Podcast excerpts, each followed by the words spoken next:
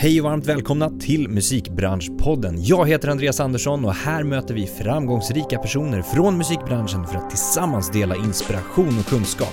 Musikbranschpodden produceras av DMG Education, musikbranschens digitala kunskapsarena med kurser, utbildningar och coachning för dig som vill utveckla din karriär.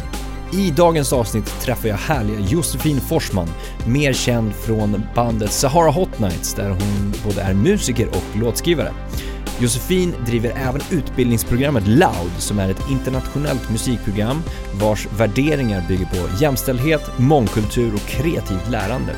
Vi pratar om vad det här betyder för unga och hur det kreativa lärandet i det här programmet kan hjälpa till att hitta sammanhang bland annat. Vi pratar även om att driva band som en business med vad allt det här innebär. Till exempel gemensamma målsättningar, ekonomin, samarbetspartners, kontakt med manager och mycket, mycket mer.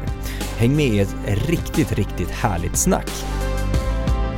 Välkommen till Musikbranschpodden, Josefin Forsman. Tusen tack. Hur mår du? Jag mår bra. Det är tidigt i Los Angeles. Exakt. Jag har fått några timmars sömn. Jag har en liten en månaders bebis. Men mår bra. Herregud. Ja. Fantastiskt att vi fick till en inspelning ändå. Ja, det känns jätteroligt. Ja, men det här ska bli väldigt roligt. Det ska bli superkul att få prata mer. Och vi ska väl prata lite grann om två huvuddelar kan man nästan säga. Den ena blir ju...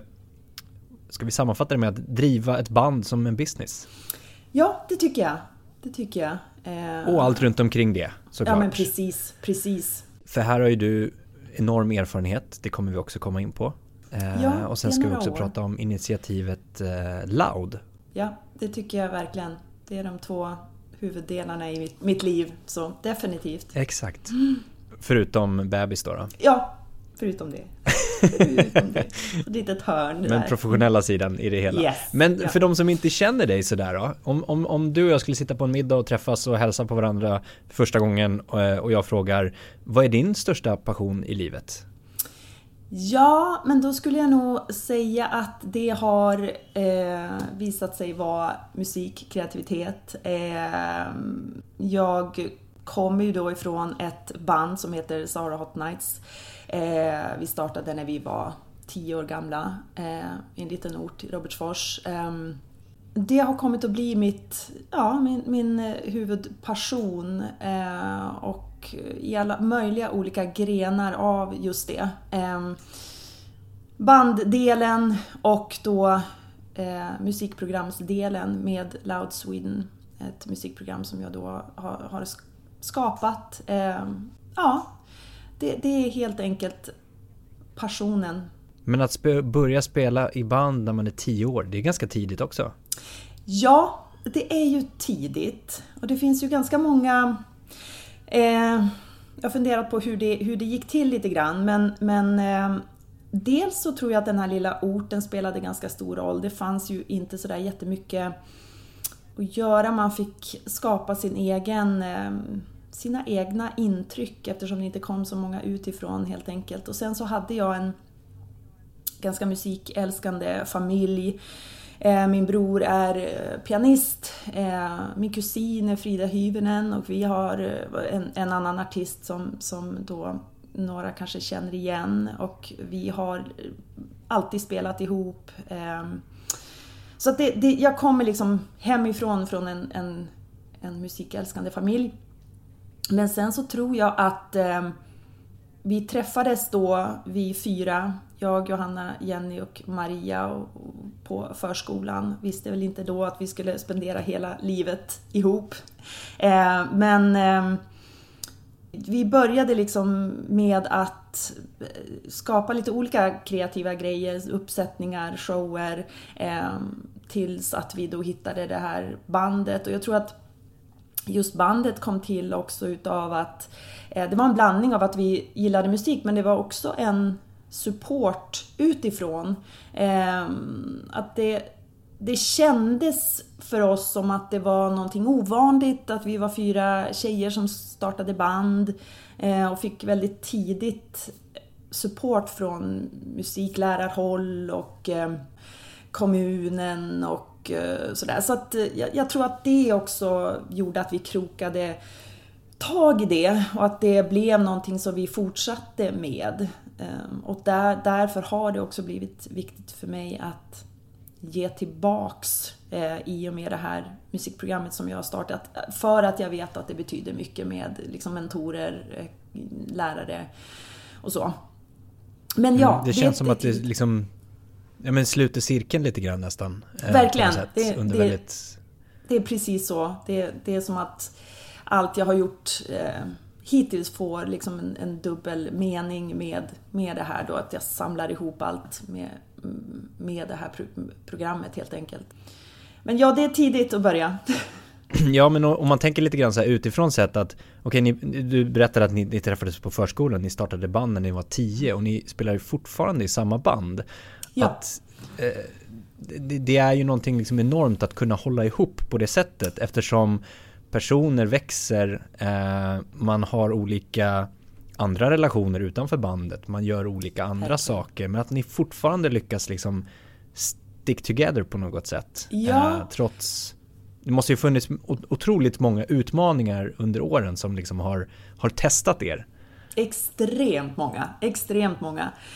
Och vi har ju haft lite pauser här och där, där vi har kunnat då, ja, men kanske växa som individer också, inte bara som band.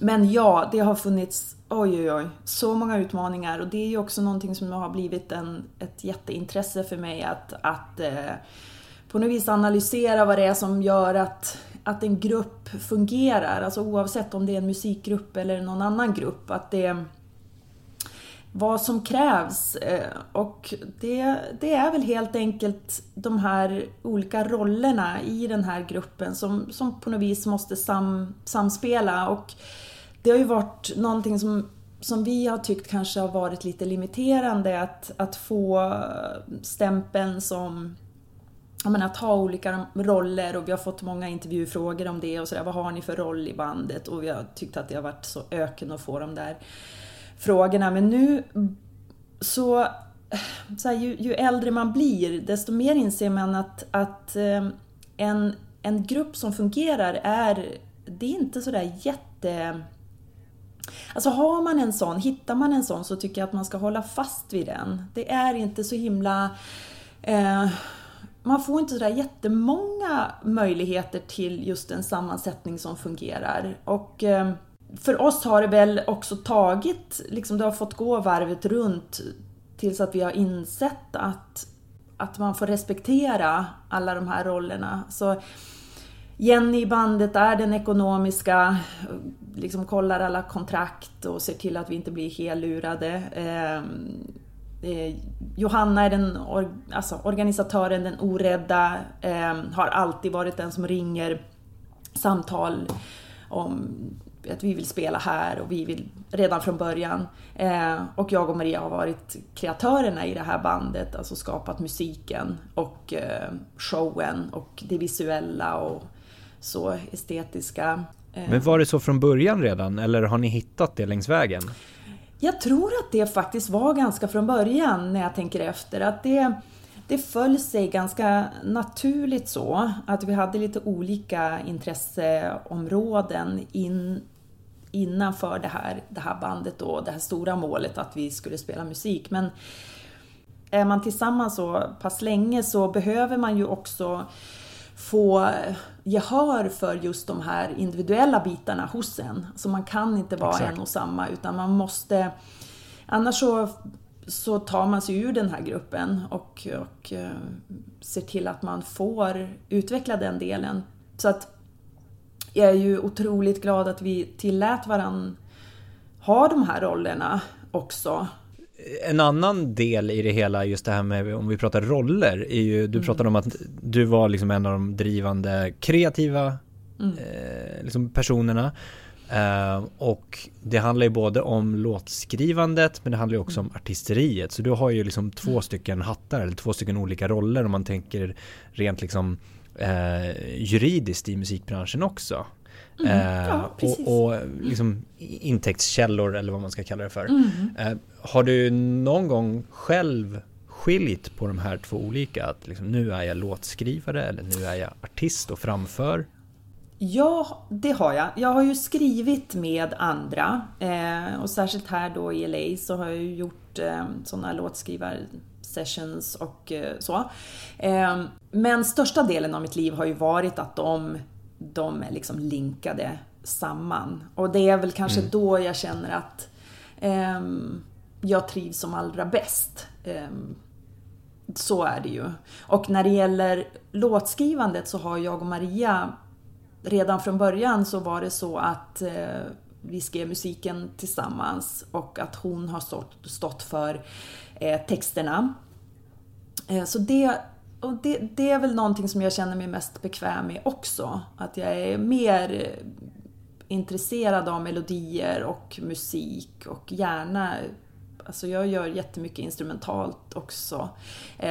Men... Precis, hon har stått... och sen har någon som skriver texterna helt enkelt. Det är så jag trivs bäst med att komponera. Men hur... Jag tänker på när du väl gör det, när du väl liksom skriver melodier och sånt, anpassar man det till att man vet att någon annan ska framföra det här? Ja. Alltså, fast i det egna bandet ändå, tänker jag. Ja, det tycker jag. Jag tycker att jag skriver annorlunda till Sahara än om jag ska skriva till någon artist här och kolla igenom deras katalog. Och alltså det är väl lite sådär att på gott och ont så känner jag att jag kan vara lite kamelant där. Att anpassa mig ganska mycket efter hur det soundet låter. Och det gör ju att man blir en typ av låtskrivare. Maria är mycket mer konsekvent så att det hon gör är nästan enbart till Sahara eller till sig själv. Mm. Men om vi hoppar tillbaka till det här med liksom att vara band, att driva ett band framåt på något sätt, en bandkonstellation. Vi har pratat om att olika roller kan behövas, att det kan vara bra att liksom ha de olika drivkrafterna framåt. Men någonstans så kommer ju det här med målsättning upp också. Vart vill vi någonstans som band? Precis. Vi vill erövra världen, eller någon kanske liksom bara inom citationstecken vill stå på en klubbscen eller göra det liksom på ett annat sätt. Hur hanterar man olika slags målsättningar med en konstellation med 4 individer i? Mm. Ja, men det är ju en av utmaningarna, definitivt. I början så, om jag tittar tillbaka, så var det nog så att det uttalade stora målet var att vi skulle kunna leva på musiken. Och sen så kan jag se att vi satte upp väldigt många delmål. Och delmål har blivit någonting som jag använder mig otroligt mycket av rent liksom, personligen och även inom Loud. Att jag liksom förespråkar det, hur viktigt det är.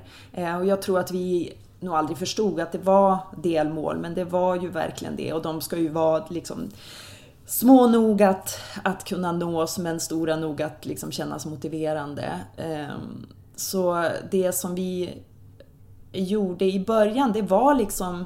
Jag tror att de små delmålen, de har alltid varit väldigt... Vi har lyckats vara ganska överens om dem. Alltså, de kan ju liksom handla om att vi ska spela där nästa sommar. Eller vi ska skriva den här låten till söndag så ska den här vara klar. Eller sådana små korta delmål. Så att det har vi nog varit ganska... duktiga på att hela tiden gå framåt med små steg.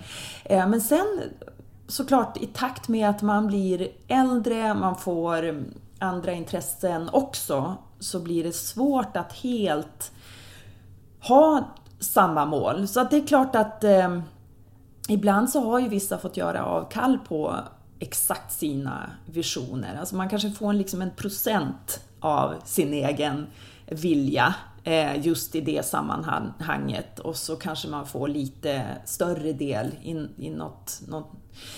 Man väljer sina strider lite grann, och så har det väl verkligen varit. Och vi har ju haft lite vägskäl genom livet. Det största var kanske när vi turnerade mycket i USA och vi fick en fråga av dåvarande managern till både The Strokes och The Killers, som liksom var superheta då, att ja, men att vi i princip att han skulle ta sig an oss och att vi skulle bygga upp något i USA som var bestående om vi flyttade dit. Mm. Och det var väl ett sånt här, ja, men ett av de vägskälen där vi tyckte olika. Och jag ville, Maria ville inte, och där hade vi liksom en lite grann av en... Ja, och nu i efterhand så förstår jag också att ja, varför vissa inte ville helt enkelt. Så att jag kan verkligen se det. Men just då så var det ett sånt mål som vi inte delade, kan man säga. Mm. Alltså ett sånt vägskäl. Så att sådana har ju hänt. Det är ju sådana liksom beslut eller utmaningar som kan splittra ett band också. Eller som kan ge upphov till slitningar som genererar splittring till exempel. Och hur kommer man över ett sånt hinder, så att säga? Det är ju en jättebra fråga.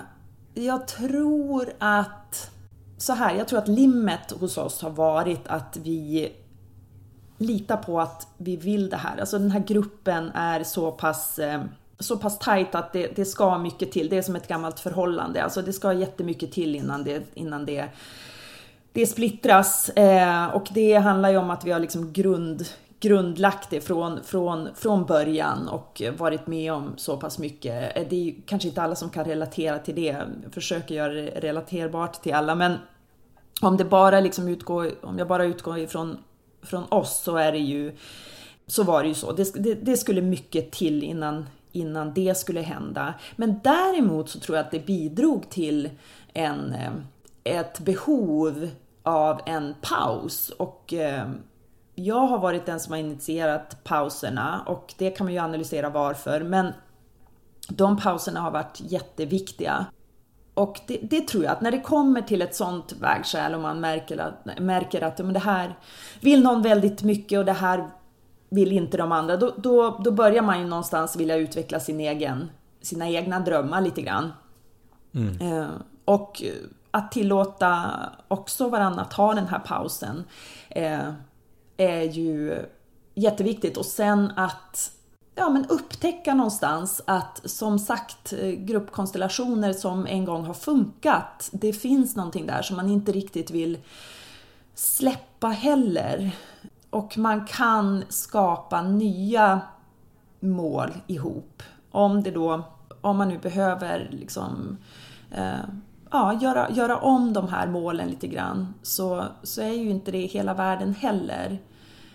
Och det fick vi ju lov att göra. Så att vi bestämde oss ju ganska... Ja, vi bestämde oss där och då att marknaden för oss nästa platta ska bli i Sverige enbart. Det var med den platta som blev mest kommersiellt gångbar också, med What If Leaving Is a Loving Thing. Och det var nog ett ganska bra beslut att helt koncentrera sig på Sverige. Det blev ekonomiskt väldigt bra för oss att göra så, istället för att vara i exakt alla länder samtidigt. Det var så det kändes väldigt mycket under ett tag. Så att på ett sätt så kan jag väl tycka att vi fick nästan ett tydligare mål då. Alltså vi fick mejsla ihop ett annat mål, och det var att vi skulle liksom bygga upp någonting väldigt bestående i Sverige enbart, och se vart det ledde.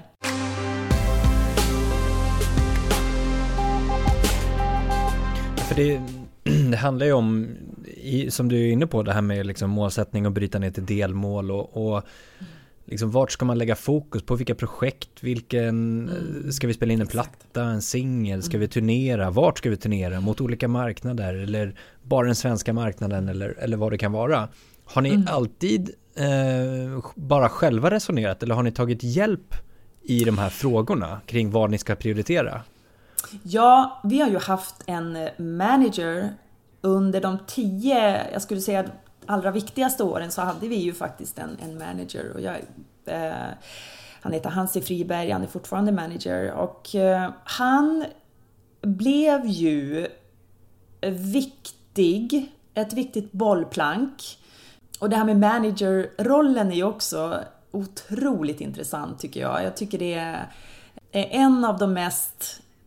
Det finns så, den är så bespottad på så många vis. För att man måste vara... Det här är bara min erfarenhet av det. Men alltså man måste vara the bad cop. Man måste få liksom slag av bandet för att... Alltså för att bandet inte ska behöva nöta på varandra, så nöter man på managern. Och det var ju definitivt det vi gjorde. Vi hade honom som lite grann utomstående, där vi kunde så här ösa klagan och allt på stackaren. Han blev väldigt viktig under de åren, helt klart. Däremot så har jag så här, jag vet inte om du håller med eller om det här redan finns, men jag skulle gärna se en länk mellan manager, skivbolag och band, artister. För jag tycker någonstans att en manager, om det är en bra manager, så blir det också väldigt ihop... Alltså på ett sätt så blir man blir väldigt tajta. En manager ska kunna vara en del av ett band, samtidigt som den ska ha en professionell distans. Det där är supersvårt, den balansen, tycker jag. Och i slutändan så tjänar ju managern pengar på bandet, på artisten. Så att jag hade nog gärna sett många gånger att det fanns en länk däremellan, och inte en psykolog. Jag vet att det är liksom otaliga band som tar hjälp av en psykolog för att men just de här grejerna som vi tar upp, de här utmaningarna som finns, helt enkelt. Men någon som är helt insatt i bara musikbranschen, helt enkelt, som kommer ifrån det hållet, men som har en mycket mer utomstående roll, som inte tjänar de här procenten på bandet som då managern gör, eller liksom tjänar pengar som skivbolaget gör. Det har jag många gånger tänkt skulle vara en bra grej. För det fanns gånger då jag tycker att, och det har vi ju pratat om i efterhand, men då jag tycker att en manager hade behövt sagt till oss att nu behövs det en paus, eller nu mår inte hon bra, nu behöver vi... Alltså att det fanns lite grann sådär.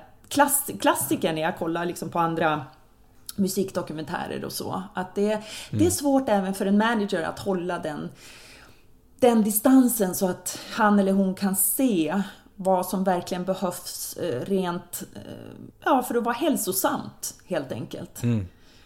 Ja, men mer ett ännu mer övergripande perspektiv, eller inte alltså fortfarande ett väldigt detaljrikt perspektiv på individerna, kan jag tänka mig, men ett övergripande perspektiv för att inte bara fatta rena businessbeslut, kanske. Ja, men precis. Exakt, utan för välmåendet som du är inne på. Ja, och det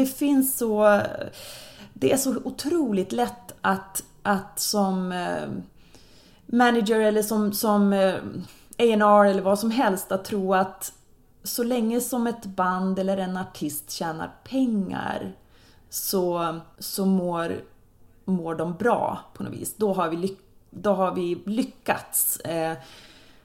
Och jag förstår det också. Jag fattar hur man liksom man kommer in i det hjulet, och särskilt om man är väldigt tajta och har jobbat länge ihop och så.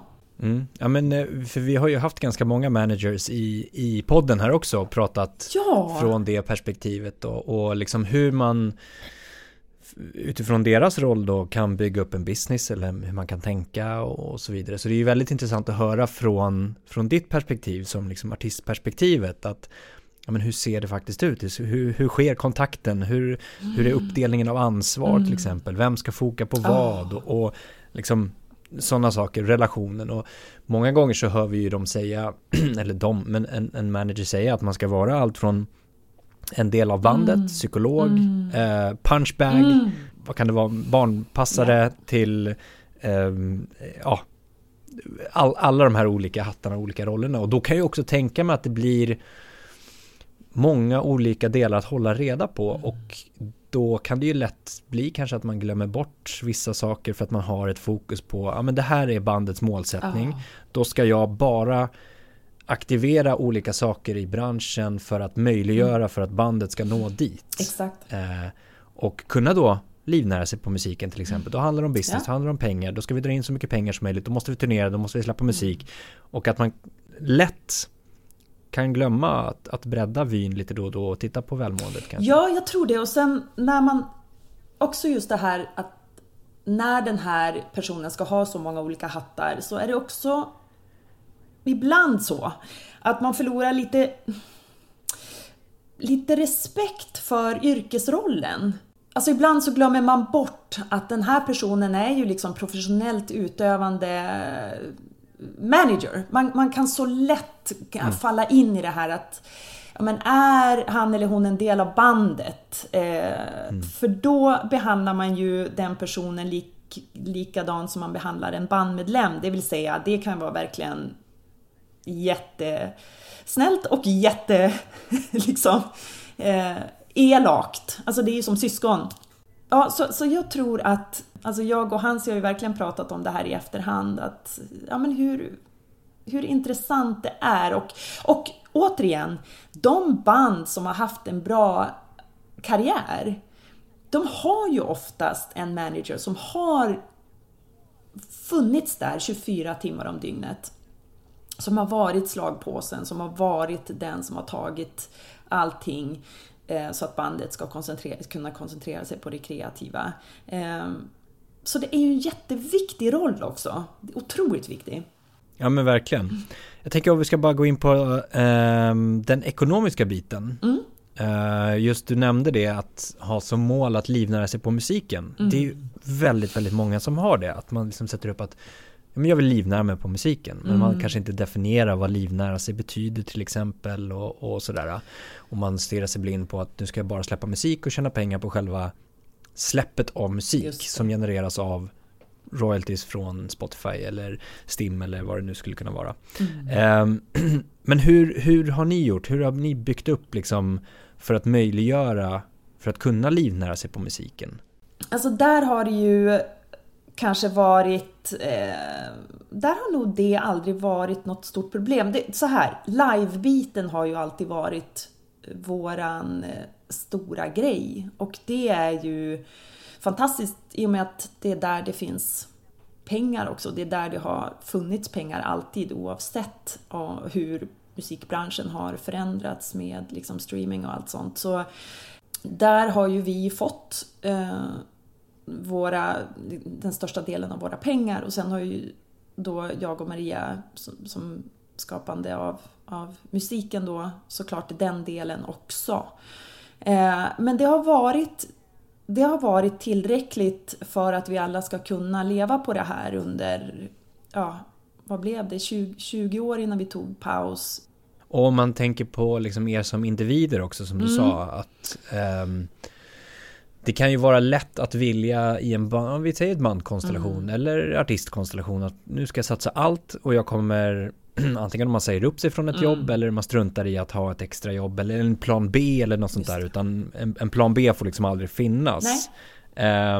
Hur har du hanterat sådana delar eller sådana tankar, och tänkt liksom ändå att det är ett långt liv som ska livnäras, om vi kallar det för det då? Ja. Och det kanske är svårt att då tänka sig att, ja, såklart att man är ung och naiv och kanske ska ta över världen då, och liksom alltid få in pengar från musiken. Men har du haft andra tankar där? Ja, alltså när vi tog den här långa pausen på 10 år, då var det väl första gången som jag kände att de här tankarna kom under turnerande och under den här bandcykeln som är att turnera, göra plattor, allt det där, så tänkte vi nog aldrig individuellt hur vi skulle klara oss liksom framåt, utan det var som du säger, alltså det fanns ingen plan B, och det var förmodligen därför det funkade väldigt bra. Det är ett risktagande av Guds nåde, men det är också den här naiva sidan av ett band som gör att det kan funka också. Så det är liksom ett tveeggat. Men när vi då tog den här pausen så fanns det ju liksom några år av total identitetskris. Och det höll jag på med här i USA och försökte liksom hitta nästa steg och sådär. Men det som jag har lärt mig då, det är väl någonting som jag liksom också försöker stoppa in i det här musikprogrammet, det är ju att för att kunna livnära sig så måste man också, alltså jag tror att om man har först och främst såklart lokalisera ett mål, sen såklart också jobba hårdare än alla, men det är ju såna här klyschor och det vet ju säkert de flesta att så, det måste man ju någonstans börja med. Men sen tror jag väldigt mycket på att jobba med olika saker men mot samma mål, alltså oavsett om det är att jag menar, behöver du betala hyran imorgon så kanske du behöver ta ett annat jobb, men försök att liksom få det jobbet till att ändå gå mot samma mål, oavsett om det är att sitta i som tunnelbanevakt, försök skriva liksom dina texter där. Eller, det finns ju också exempel på artister som har börjat så. Så jag skulle definitivt säga att gör det du behöver göra för att tjäna pengar, men försök få det till att det går mot samma mål. Jag har ett ganska fint exempel på när vi turnerade mycket i England, så åkte det med en kille som sålde merch, en engelsman, och han var inringd av bolaget, vi hade ingen aning om vem det var, och han satt i merchbåset och skrev små lappar, sa aldrig någonting, åkte med oss länge liksom, pratade aldrig med honom, jättemystisk person, och sen visade det sig då några år senare att det var gitarristen i The Kills, och de släppte då sitt debutalbum, och det var texterna som han hade skrivit under våran turné då, på de här små lapparna. Det som jag vill säga med det är att det behöver inte alltid vara det man tror att man behöver göra. Det behöver inte vara det som är grejen just då för att nå sitt mål. Sen så har jag väl lärt mig också att man måste använda sina kontakter. Och att det är en sån här fin grej som man lär sig också. Och som jag önskar att jag hade lärt mig tidigare.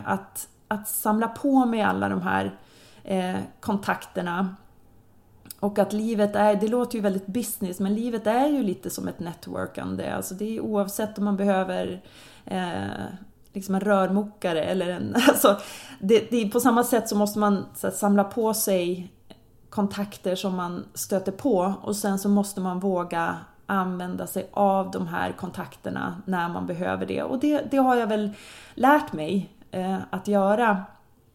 Och med Loud till exempel så är det ju definitivt en gren av liksom den stora kreativitetsstammen som, ja, där jag har valt att gå in. Och det är ju såklart någonting annat än bandet, det är någonting annat än att skriva musik. Men det är fortfarande mot det målet som ändå är att vara inom musikbranschen på olika sätt, inom musikvärlden. Ja, men jättehäftig story där om hur han satt och skrev lapparna där. Ja. Och liksom, tydlig och bra liknelse för hur man kan tänka också i sin egna karriär på något sätt. Att liksom, du kommer inte nå huvudmålet det första du gör eller i den första aktiviteten eller jobbet eller vad det än är du liksom sysslar med. Och också att se, ja, men som du sa, det här med trädsstammen, alltså kreativitetsstammen, och se det som ett träd, att det är ett träd men det har ju flera olika grenar, men det är fortfarande samma ursprungsrötterna liksom, härstammar från liksom från samma håll. Ja, precis. Och jag tycker det är viktigt att komma ihåg, för att det är inte så att alla har inte det intresset att de... Alltså alla är inte socialt skillade, alla artister är inte... Alltså det är svårt att ha alla de här personligheterna som kanske krävs för att liksom ha en musikbusiness eller en... Alltså vissa vill ju bara skriva musik. Och för att kunna då livnära sig på det så måste man också kanske stoppa undan sin stolthet ibland. För det, jag tror att det ofta handlar om det, att det finns en stolthet att jag ska inte göra någonting annat. Men då tror jag att man får otroligt svårt att leva på musiken. Och jag tror inte riktigt att man får ett helt meningsfullt liv heller, utan jag tror verkligen på att kliva ur den där cementerade rollen, eller det där otroliga, så här ser jag ut, så här liksom självbilden. Vem är jag? Jag är låtskrivare. Ja, men då är det bara det som jag kan göra. Nej, jag tror inte på det. Jag tror inte att det riktigt är det mest gynnsamma. Och sen är man väldigt duktig på organisation. Har man liksom en driv... Är man lite entreprenör, då finns det ju liksom oändliga grenar. Då är det mycket lättare. Men kanske för de som har svårare med det, där skulle jag verkligen rekommendera att skriva små lappar. Ja, bra liknelse, snyggt. Du var inne på det här med kontakter som skapas också, och att manager är ju den liksom närmsta aktören kan man väl säga. Men andra aktörer, jag tänker på, ja, men bokare, skivbolag, hur insatt är du som liksom artist, musiker och låtskrivare i ett band kring de här kontakterna när man arbetar med ett management till exempel? Jag skulle säga att när vi, om jag tänker lite grann då och nu, nu är jag ju insatt, men jag är ju äldre. Men då när vi var som mest liksom turnerande och inne i den här cirkusen, då kan jag inte säga att vi hade så stor koll på någon, på liksom alla de här olika rollerna som faktiskt finns inom musikbranschen. Alltså bokningsbolag, det vart ju också någonting som man gärna öste skit över. Och det ser jag ju fortfarande liksom, att man skyller väldigt mycket på, alltså blir det något dåligt ställe som man spelar på eller det kommer dåligt med publik, så är det ju ofta att man skyller på bokningsbolaget och de borde ha gjort si och så. Nu vet jag ju, dels har jag varit tillsammans med en bokare, så att jag har inte så här jätteinsatt i den delen också, vilket svårt jobb det är, vilket pussel det är att dels få ihop både ekonomi, schema, men allt det där. Men som band så kan jag inte säga att vi hade så här jättestor koll på det. A&R, det var ju någonting som vi hade en ganska mycket kontakt med våran A&R. Vi har fortfarande det. Vi har haft bra A&Rs, och det som de har ju liksom en jättestor roll såklart inom ja, men dels att koppla låtar, alltså att göra låtordning, och det var väl någonting som vi förstod då, 2000-tal, början, att det var jätteviktigt. Nu är det ju inte lika viktigt kanske med, ja, när man lyssnar på musik på annat sätt. Men det hade man väl kanske lite koll på vad en A&R gjorde. Ja, men sen har man ju lärt sig lite mer publicist och marknadsförare och sådär. Då har man ju lärt sig i efterhand hur viktigt det är.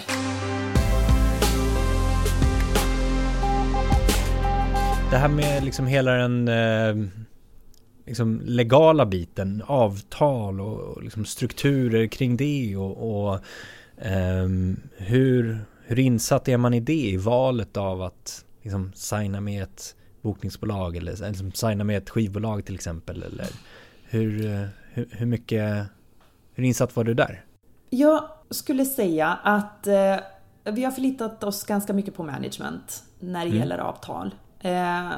Vi har trots allt valt managern för att vi litar på honom i det här fallet. Och sen så förstår man ju att det är otroligt viktigt att liksom kolla igenom allting. Men de här jättedetaljerade liksom delarna i avtalet, så litar vi ganska mycket på managern. Vi har väl lärt oss att inte helt såklart lita på någon annan. Det finns en mänsklig faktor där som gör att man ju behöver ha koll själv. Och skulle jag ge något råd, så är det ju verkligen att sätta sig in i allt själv. Jag vet ju att det dock är jättesvårt om man har väldigt olika intresseområden och vissa saker. Man kan inte sätta sig in i exakt allt hela tiden. Så det kommer att vara lite grann av ett risktagande ibland. Men det är klart att jag helst skulle se att man sätter sig in i allting, och att vi gjorde det. Vi har ju exempel på när det verkligen hade behövts. Och väldigt klassiskt så att vi i efterhand förstod att vi skulle betala en massa liksom förskott och videobudgetar och middagar hit och dit, så där, som vi hade trott att vi blev bjudna på. Så att det är klart att man har ganska många sådana exempel. Men det är ett långt tidsspann, så att det är klart att det händer sådana grejer då under den tiden. Men hur, det korta svaret är... Ja, nej, men jag tänker för att det kan ju finnas de som säger att ja, men du är ändå du som har skrivit på avtalet. Det är ni som har skrivit på avtalet. Ni borde ha haft koll. Och att man liksom ska ha det. Men där och då, som du är inne på, mitt uppe i liksom den kreativa processen, och det är turnerande och det är studio och det är video. Då kanske man inte tänker på det där då. Nej, men man gör inte det. Det är bara ett konstaterande att det finns jättemånga anledningar till att man skriver på någonting där och då. Det kan handla om att man behöver en skjuts framåt. Och sen kanske man får ett bakslag för att man har skrivit under någonting som inte är 100% bra. Men där och då så får man någonstans vara lite snäll mot sig själv och tänka att ja, men det här behövde vi nu. För att ens kanske släppa den här plattan, eller för att ens hålla ihop som band, eller vad som helst. Att man kan behöva, man gör val ut efter det behov som man har just då. Och det är jättesvårt att ha koll på allting. Så är det. Men jag menar, där har vi ju haft Jenny som har varit då vårat... det ekonomiska ögat, och som har varit jätteintresserad av just avtal och sådär. Så att hon har ju fått vara vår representant från bandet, och det är vi ju lyckliga att hon har velat ta den rollen.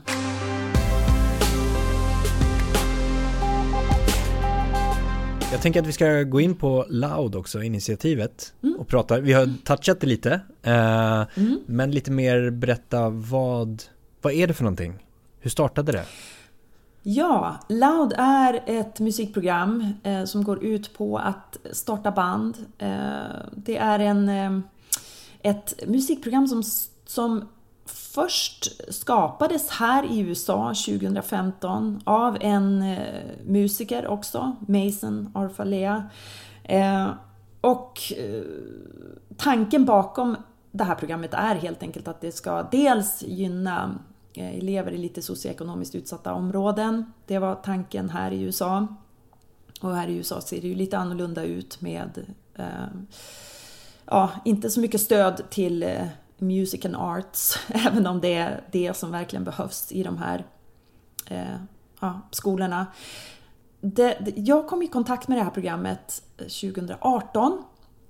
Och det var väl just i samband med att jag kände att jag ville göra någonting annat än att bara gynna mig själv.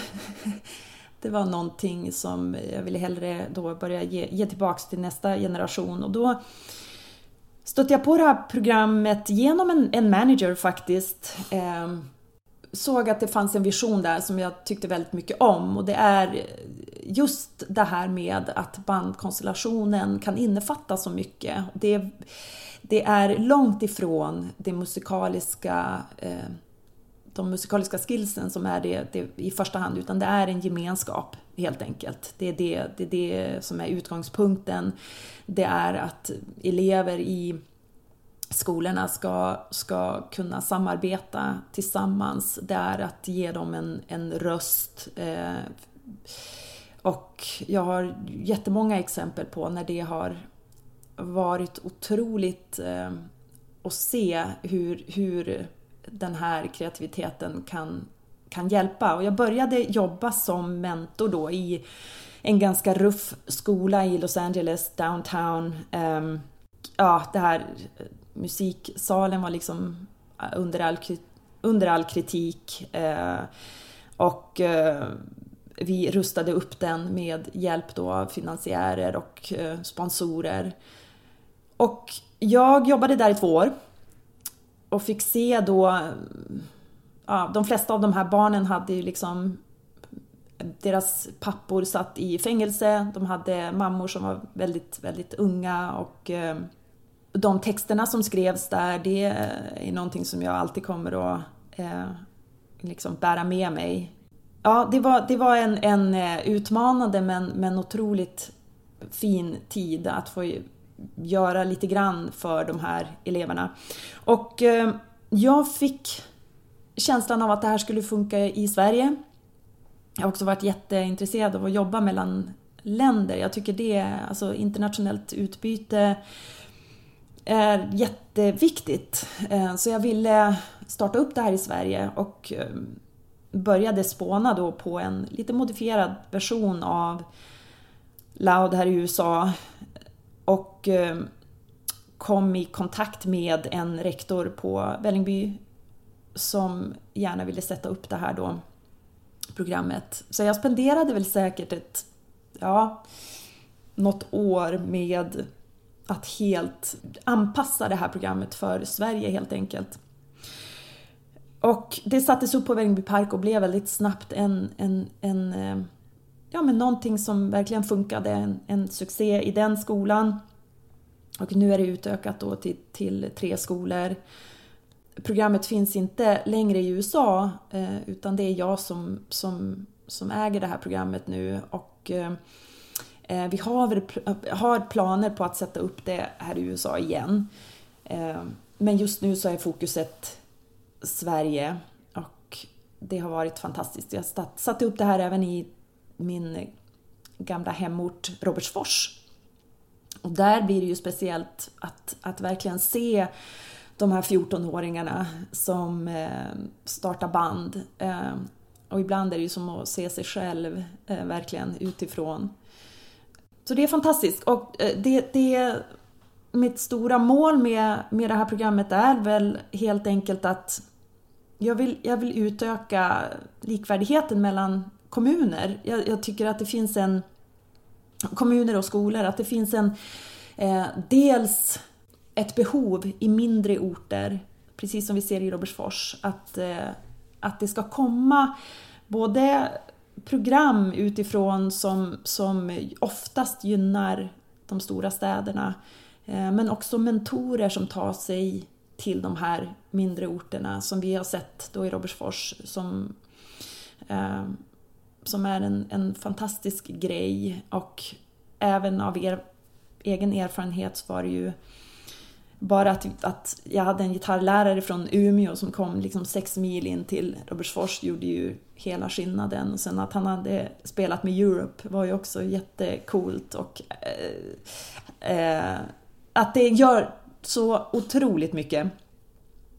Så det är väl liksom det övergripande målet. Och sen så har jag, först och främst är det här programmet för deltagarna. Det är de som gör det här programmet. Det är deras favoritmusik, det är deras egna musik. Och vi ska finnas där som just stöd. Och vi ser att det ökar deras självförtroende. Och det är också liksom ett stort delmål i det här. Och sen uppmuntrar då till fler samarbeten mellan ungdomar. Just att någonting som jag också tycker är viktigt och som jag ser som en stor del av det här programmet är just att hitta sin egen röst i ett sammanhang. Och det är någonting som krävs genom hela livet. Att man behöver att samarbeta. Det krävs kompromisser och det krävs även i vårat band. Men just att kompromisserna inte ska bli på bekostnad av ens egen känsla. Alltså att man har sin röst som man vågar använda i en grupp. Jätteviktigt för liksom allt, demokratin inte minst. Och sen så tycker jag att det är jättespännande att länka samman musikbranschen och skolvärlden. Det är ju någonting som jag brinner jättemycket för. Alltså att ta in... Jag ser hur många som vill hjälpa till och inte minst mina egna sponsorer, trumsponsorer som har velat hjälpa till och bidra med allt de kan bidra med. Just för att de vill liksom verka inom ett sammanhang som de känner sig bekväma med. Men samtidigt hjälpa skolor inom skolvärlden. Man vet hur undermåligt det kan vara i musiksalarna. Så det är ju också en jättestor grej. Och mina kollegor drar jag ju in till höger och vänster för att just inspirera. Och vare sig det är online-videos eller... Nu senast hade vi Alice Cooper som hälsar då till de här eleverna och en instruktionsvideo på Schools Out som hans band då visar de här eleverna. Och allt är ju liksom online, men det är sådana grejer som jag kan bidra med och det är väl en stor del av min roll i det hela. Mäktigt. Att använda mig av. Ja, det är otroligt häftigt.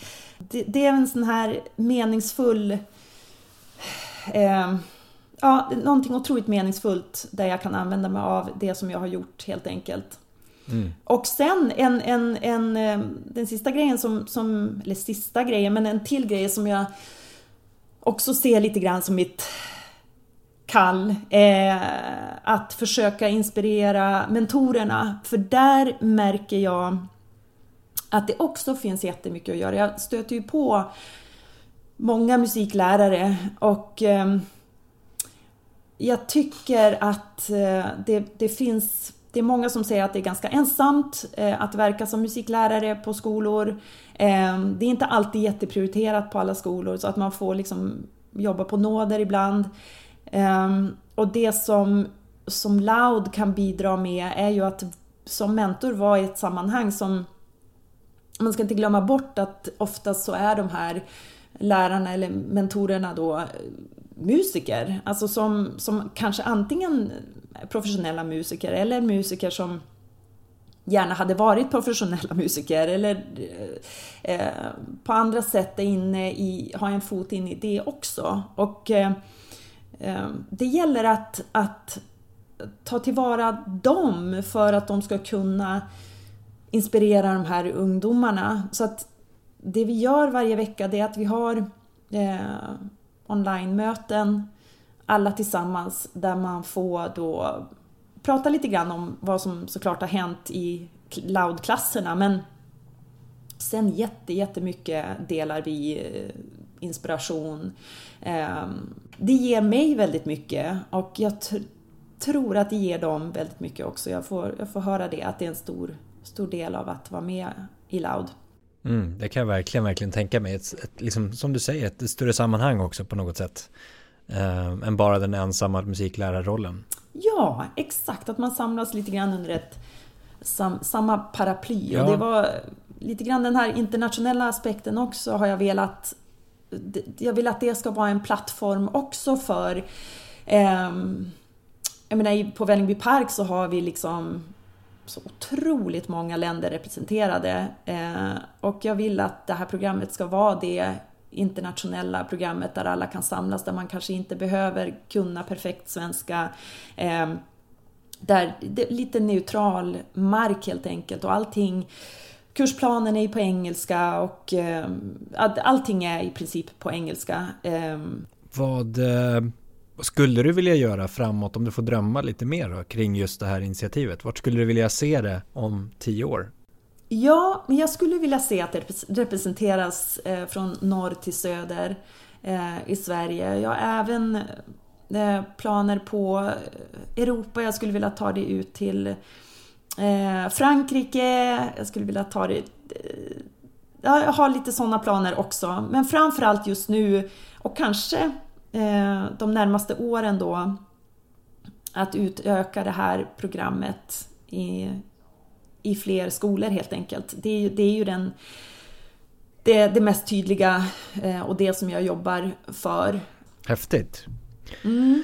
Du, jag tänker att vi ska binda ihop och avsluta lite grann med lite tips. Du kom med några tips där mitt i såklart. Men om du får ge lite tips från din erfarenhet, ditt perspektiv till specifikt band då. Bandkonstellation som är ute där och vill erövra världen, om vi sammanfattar det med det.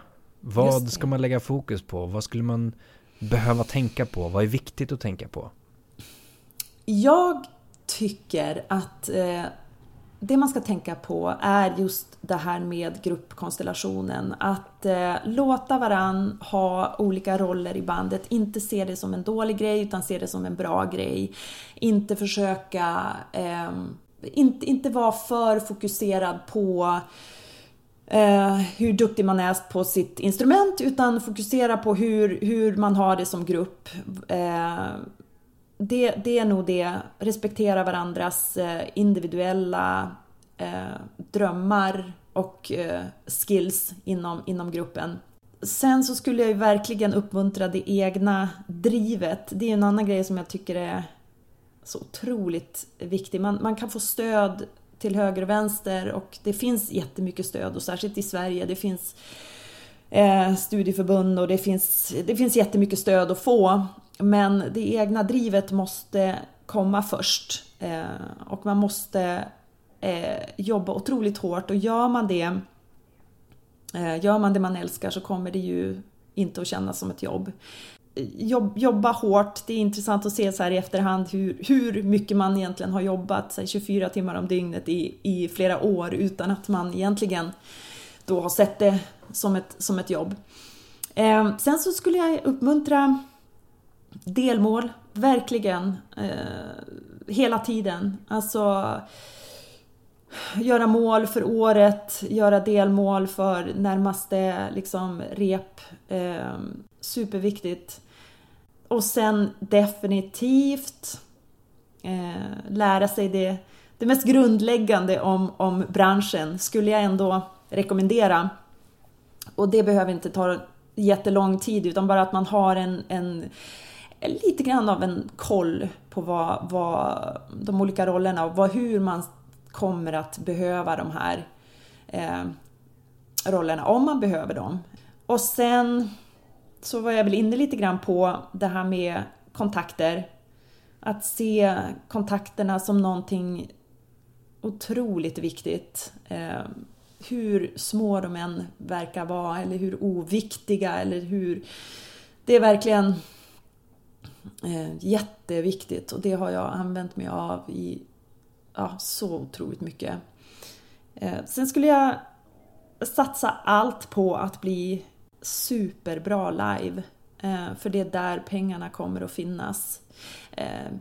Jag skulle verkligen gå in detaljerat i live-biten, se till att göra det så otroligt bra som möjligt.